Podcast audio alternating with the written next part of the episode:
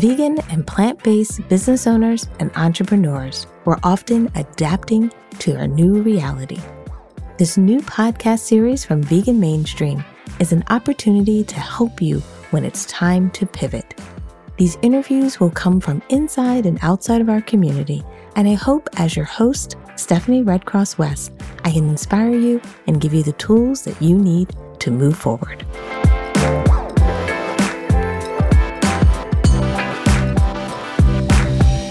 Hello, hello. Welcome, welcome everyone to our next interview. Really excited about having this opportunity to talk with our next guest because we're going to be talking about the balance. We're going to be talking about the challenges of not only running multiple vegan businesses, but raising a family, you know, following our passion.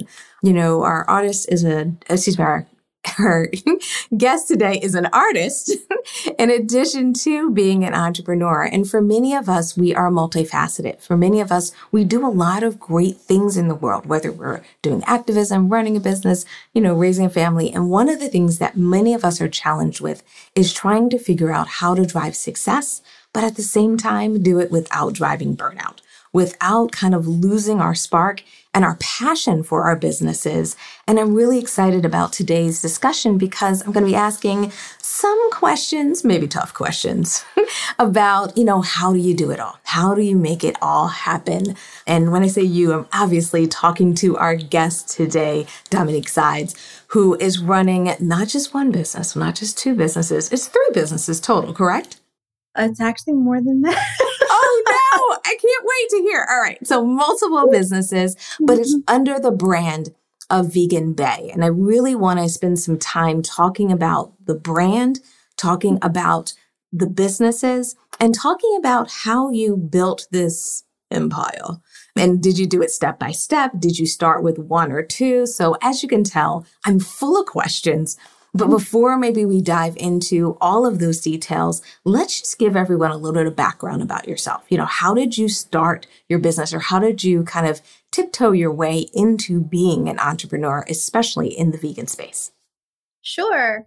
So, my entrepreneurship journey started several years ago, actually, and it was in the industry of third party reproduction, so surrogacy and egg donation. I own an escrow company that manages funds for surrogacy and egg donation. So I learned there really what it was to run a business that extended beyond myself, like have staff and um, people on payroll and all those sorts of things. So that was my crash course in being more than a solopreneur, as people like to call it. Mm-hmm. So I had that company. I helped co-found a school, Houston Sudbury School. So I had that business. And then not too long after going vegan, I opened a vegan grocery store that was primarily online at first called Bedside Market. So I was juggling a few things all part time, if you want to call it that, um, remotely. Yes. it wasn't until I began the Vegan Bay brand with my now business partner that I expanded tremendously and had this, you know, empire, as we've been uh, calling it, a Vegan Bay Studios and music group. And there's a few other smaller arms to this, like we rent cars, we have investment properties, we do publishing for music, and yeah, there's there's a lot going on here. And it sounds exciting. I'm really happy to hear that there's so much going on because for a lot of mm-hmm. people, maybe where you are is their yeah. dream. Like people who are listening today, watching today, they want to kind of be where you are. So I'm hoping we can maybe spend some time and talk about how you built it. How did you kind of, as you were building, you know, the music mm-hmm. portion, as you were maybe even branching out, like saying, to real estate or investment and so forth, did you go kind of step by step? Every few months, every few years and build this out? Or did you wake up one day and said, we're going to do it all, make it all happen? It definitely started with uh, the studio. So okay. my partner and I had a sort of like a vision casting type conversation. And I was talking about the things that I was already doing, which was the escrow company, the school, and the grocery store. And he said, you know, what is it that you really want to do? Like beyond that you have those things running and they're doing well and you know they don't really need your hands on them on a day to day basis. So, what do you really want to do? And I said, I want to get back to music. And I had been separated from music for at least like 10 years. And um, he had been in music before too. And he said, let's build a studio. And in my mind, I'm thinking, you're crazy. But out of my mouth, I said, okay. so before I knew it, we were building actually this room that I'm in now. It was the very first room that we opened in January 2020, which, as most people know, was two months before quarantine. Yes. Pandemic. So um, we opened our first room January 2020. Every couple months, even with quarantine, we found a need where we would expand. So uh, a few months later, we opened a second room, which is across the hall from me now, that we call the live room. And at first, we were using it for photography, developing our own content because everybody was in quarantine. So we were using that time to build and grow with each other, like content and stuff like that for the businesses or for our own personal use.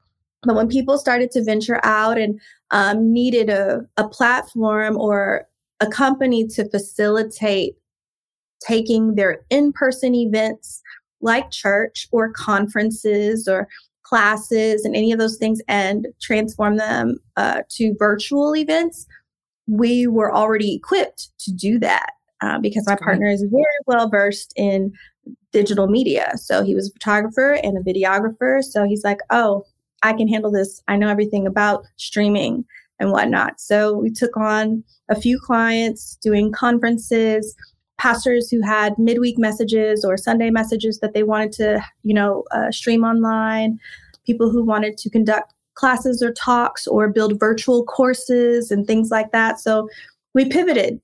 I mean, everyone had to really, yes. you know, so that's what we did during that time while producing our own music. So we were working on our own music and we ended up putting out several projects.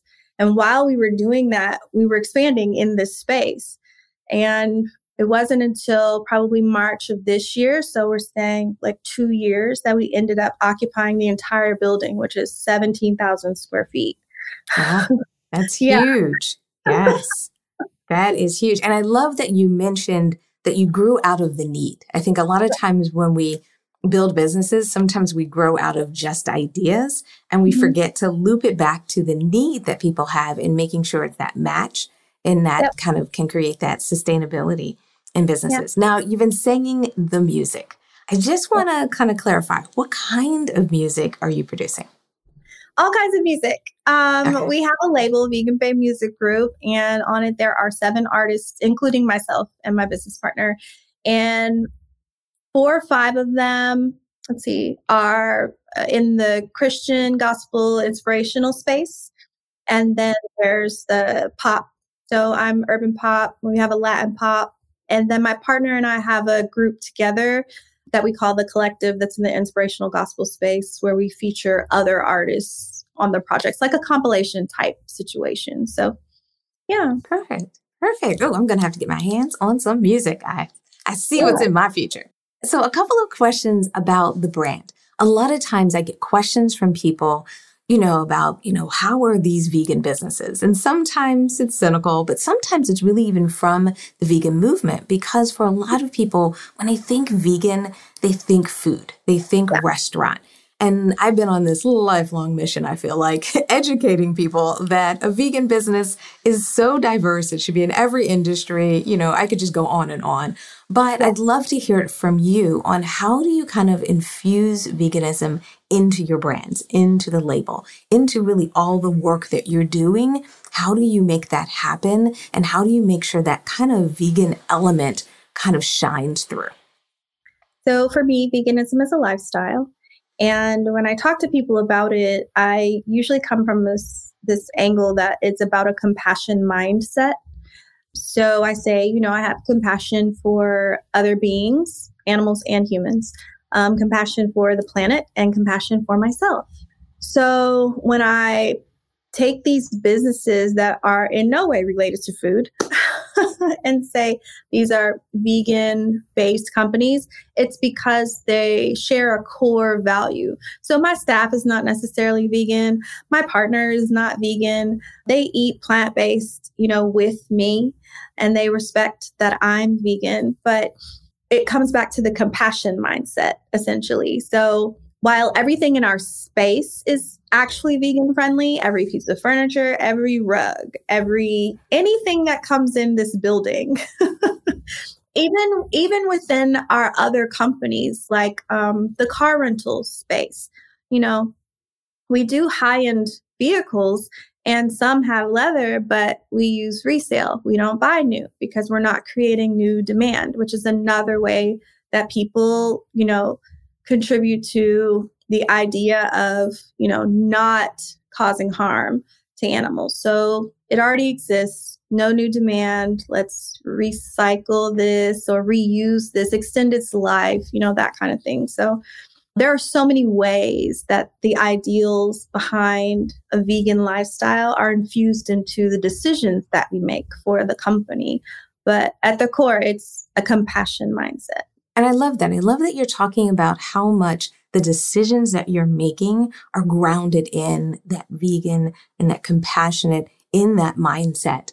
Because I think sometimes people forget that when they're thinking about a career, when they're thinking about as a vegan, what kind of business to start, I think people sometimes feel like they're forced into maybe the food industry, and that's not where their expertise lie. And right. I'm hoping some people are maybe listening to today's interview and feeling inspired and understanding that we can change the world, we can save animals, we can bring compassion, we can also bring a completely different perspective to the table when a Absolutely. vegan owner or co-owner is at the table, when someone is making those decisions that has and is grounded, like you said, in those ethical decisions. So I'm so mm-hmm. glad you you touched on that. I also had a comment come in. Um, Samantha or Sam, as I know her well, said she really loves this kind of out of box thinking. Thanks, Sam, for for dropping by. So, as we dig a little bit deeper, as we talk about day to day and we start to maybe talk about this balance, how do you balance it all? How do you find a way to not only run these businesses, but also be an artist yourself? I mean, that takes time and dedication yeah. in addition to family and all those things. So, what's your kind of approach to making sure that everything gets the time it needs without it taking too much from you and you not being able to perform at your best? Well, I'm never going to be the one to say I have it all together because I definitely don't. Uh, it, you know, every day we're learning. And honestly, if we're not learning, then we might as well be dead. Like, seriously it's a fine line. Balance is a fine line. Figuring out, you know, how much time and energy is okay to invest in different areas of your life when you know that whatever you put in one place takes away from other places because you only your capacity has a, a limit you know what i'm saying we're we're all human yeah. in that but the, there is no way i could do the things that i'm doing without the support system that i have my kids are teenagers and up. They have seen me uh, live my life for other people for a long time. And for them, sitting down and having the conversation like, this is what I want to do now, you know, or these are the ways that I want to make an impact. I also, first of all, they respect that when I can sit down and talk with them and be honest with them and let them know how I truly feel, they very much respect that. The other thing is I try to include them as much as I can, as much as they want, if that makes sense. I have yes. uh, one kid who works here at the studio to keep balance in the parent child relationship versus the staff CEO relationship. They don't report to me but I get to see them here. So, you know, it's really nice to pass your kid in the hallway or, you know, when they come to work, they get a hug or vice versa. It's really, that's really nice. um, it is nice. I grew up in an entrepreneurial family, so I understand yeah. exactly what you mean of being around. And also the things I learned from being able to observe are just priceless. Exactly. I was shooting a music video on Friday and I had my youngest kid, who is 15, on set all day with me. Now, they were bored most of the day because uh, we were shooting outside and it was so hot that there was no way, you know, it was reasonable to be outside if you didn't have to be. However, it gave them a different appreciation for what it is I do all day when I'm on set because they don't know. They don't yeah. know what all goes into what it is that you do. They don't know how much money you invest, how much time you invest. But we got an opportunity to talk about all of that.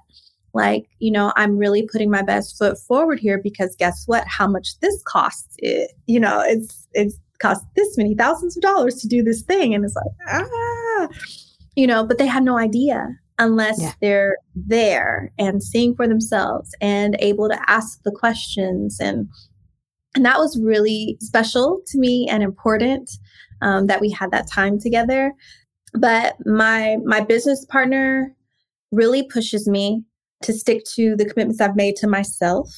My mother and my sister they moved back to houston specifically to help me and to help facilitate you know, me being able to do the things that I needed to do so that I wouldn't have to worry about my children um, getting back and forth to where they need to go or just having a, an adult presence, someone that loves and cares about them, that they trust, you know, someone around when I travel, things like that. So if it weren't for my support system, I wouldn't be able to do any of the things that I'm doing. Not really. But I love that you talk about support systems because sometimes when we think that we have to like run a business, you know, be there for our family, be there for our community, we start to put like the cape on and we think we have to kind of become this like super human figure and right. do it all, as opposed to trying to build that support system so that there is balance, so yeah. that we all kind of share those responsibilities. And then also it creates a little bit of a camaraderie and also an opportunity for everyone to help everyone. It doesn't kind of make it, you know, make it that there's one person at the top doing it all. There's really an opportunity for everyone to jump in and participate and contribute. And I think that can be an amazing space when you're running a business, when you're starting a business, especially as entrepreneurs, mm-hmm. having that opportunity to build a group of people around you, family, even people that work for you, and even people in the community themselves can really create a business that has like a long lasting impact. One thing that I think a lot of people struggle with, because I know this because I did, is asking for or accepting the help. You know, yes, the cape that you talked about. Essentially, I I felt like I I needed to do all the things. I had to do all the things. Why why couldn't I do all the things? Be everything to everybody you know, uh, show up all the time. No was not in my vocabulary, any of that. And then I realized that I had nothing left for myself. I had nothing left to really give anyone at the end of the day because I wasn't refueling at all. And I felt lonely and unappreciated and and not supported.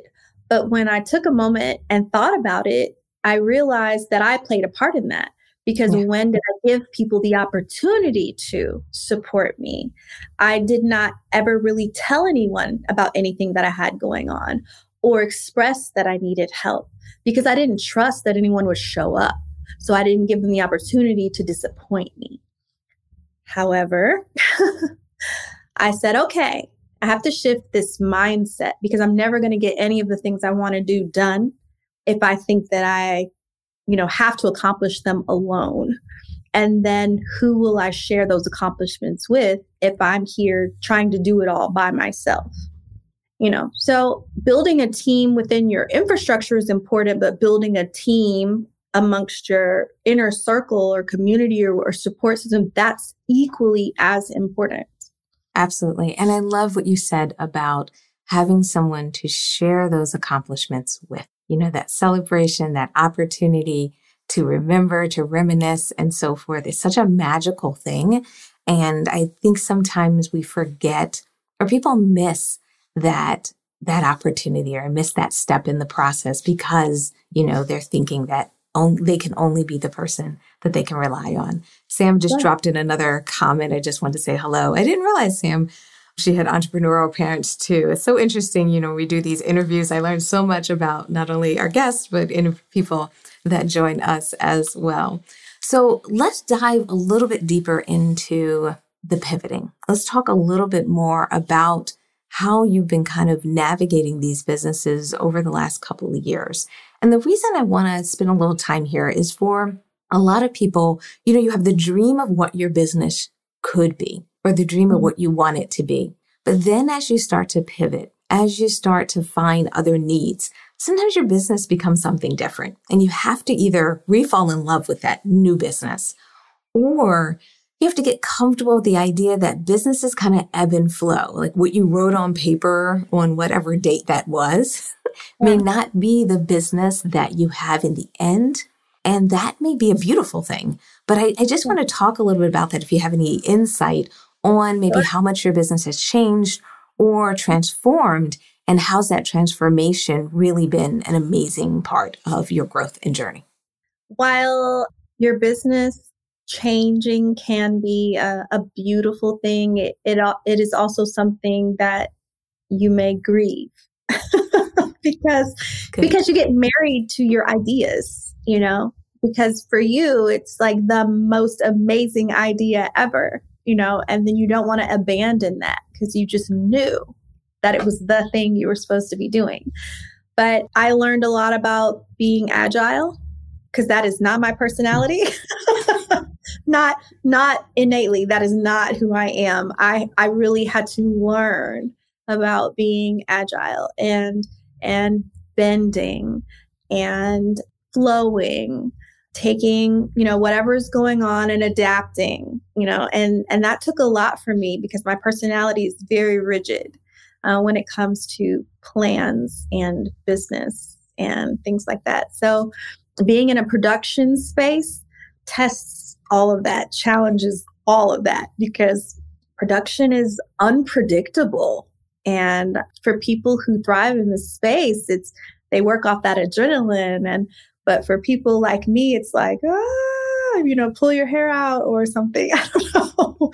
so I learned a lot. I learned a lot. The pivot, the pivot is important. The pivot was important for me because it grew me as a person and it grew me as an entrepreneur. I ended up in a space that I knew nothing about. Absolutely not a thing you know and within a couple months here i was you know setting up rooms for podcasts and things like that, knowing exactly which equipment to pull, exactly which cables to pull, how to, you know, all the settings and, you know, setting up rooms for recordings. And I didn't know any of those things, but it was necessary for me to learn, you know, because our business changed. And if you don't have the infrastructure, which during a pandemic is very difficult to, you know, maintain, staff and things like that. You have to fill in the gaps. You have to figure it out. So I just, I watched, I watched everything that my business partner was doing and I mimicked. I was like, okay, I think he did this. I think he did that. I'm, you know, it, it was really important to me for no matter what the business turned into, for it to be successful. And I knew for it to be successful, I had to be uh, invested like my time, my energy, my attention, I had to be invested. So I had to learn. I love that. I love that because I think for a lot of people, they struggle with that idea of success. Like, what does it take? And while there's a, such a huge element of passion, I think mm-hmm. your list about being dedicated, being focused, you know, willing to learn, these things are so equally as important as that passion piece because those are the things that you're often going to need on a daily basis. You're going to need tomorrow, like you said, to pull those cords. Those yes. things are going to come up, um, and it's going to be important that you really find a way to learn and grow. And I guess my next question is on that same line of growth. I think for a lot of people, it's a hard decision on when to grow, like when to take the next project, when to expand into a space you haven't done before. For a lot mm-hmm. of people, making those decisions is just very difficult. So either they opt out of decisions and they just push it down the road, or, you know, they really just have a hard time trying to decide, am I ready to grow? And I know for some of our audience, they've been in business for a while and they might be at a crossroads. They might be at a place right now where they're trying to decide, should I invest? Should I take on a new platform? Should I do something different? Do you have any advice for them or at least some words of wisdom how you found where to grow and what your next step would be? I feel like most people deep down know exactly what they're supposed to do. They hear it, within themselves, they feel it. I think the hesitance makes some people question, you know, if if should I move forward or not? And, and it's it's a fear, but it's not it, it's not a fear rooted in anything real, like you know, tangible. It's not. There's a risk, but if you aren't willing to take the risk, then how can you reap the reward? Really, you have to take the risk. Knowing knowing when has more to do with knowing why you're hesitating so you really have to examine if your hesitation is rooted in logic. Like, you know what? I really don't have the resources and I've exhausted all avenues and I don't have a way to come up with the resources. I don't know anyone who can help me find the resources. Like, you really have to search decide like is is this hesitance rooted in a logical reason and it just, I just need more time? Or is it rooted in a fear of maybe failure, maybe um, not really feeling comfortable enough to put yourself out there, you know, in front of people, you know, and I say in front of people in a figurative way. Like when people know that you've set this particular goal or you're you're trying to do this one thing and then it doesn't happen, are you scared of what people will say if it doesn't actually happen.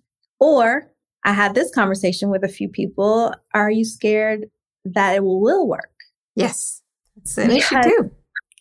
Because if it does work, then that means you have to maintain, you have to show up like consistently or figure out what to do next that follows up the thing that worked. And and so for a lot of people, they're not there's not it's not a fear of failure it's a fear of success because they don't know what that feels like. And you know some people just they're comfortable in in the chaos or in the uh, or even mediocrity. You know they're, they're, like this is what i know. I'm comfortable here. They're not comfortable up here. They don't yeah. know what that feels like and as soon as they can touch it they do something to sabotage it because it's uncomfortable. Yeah but if you can get past yourself, because that's usually your biggest roadblock, then you can do just about anything.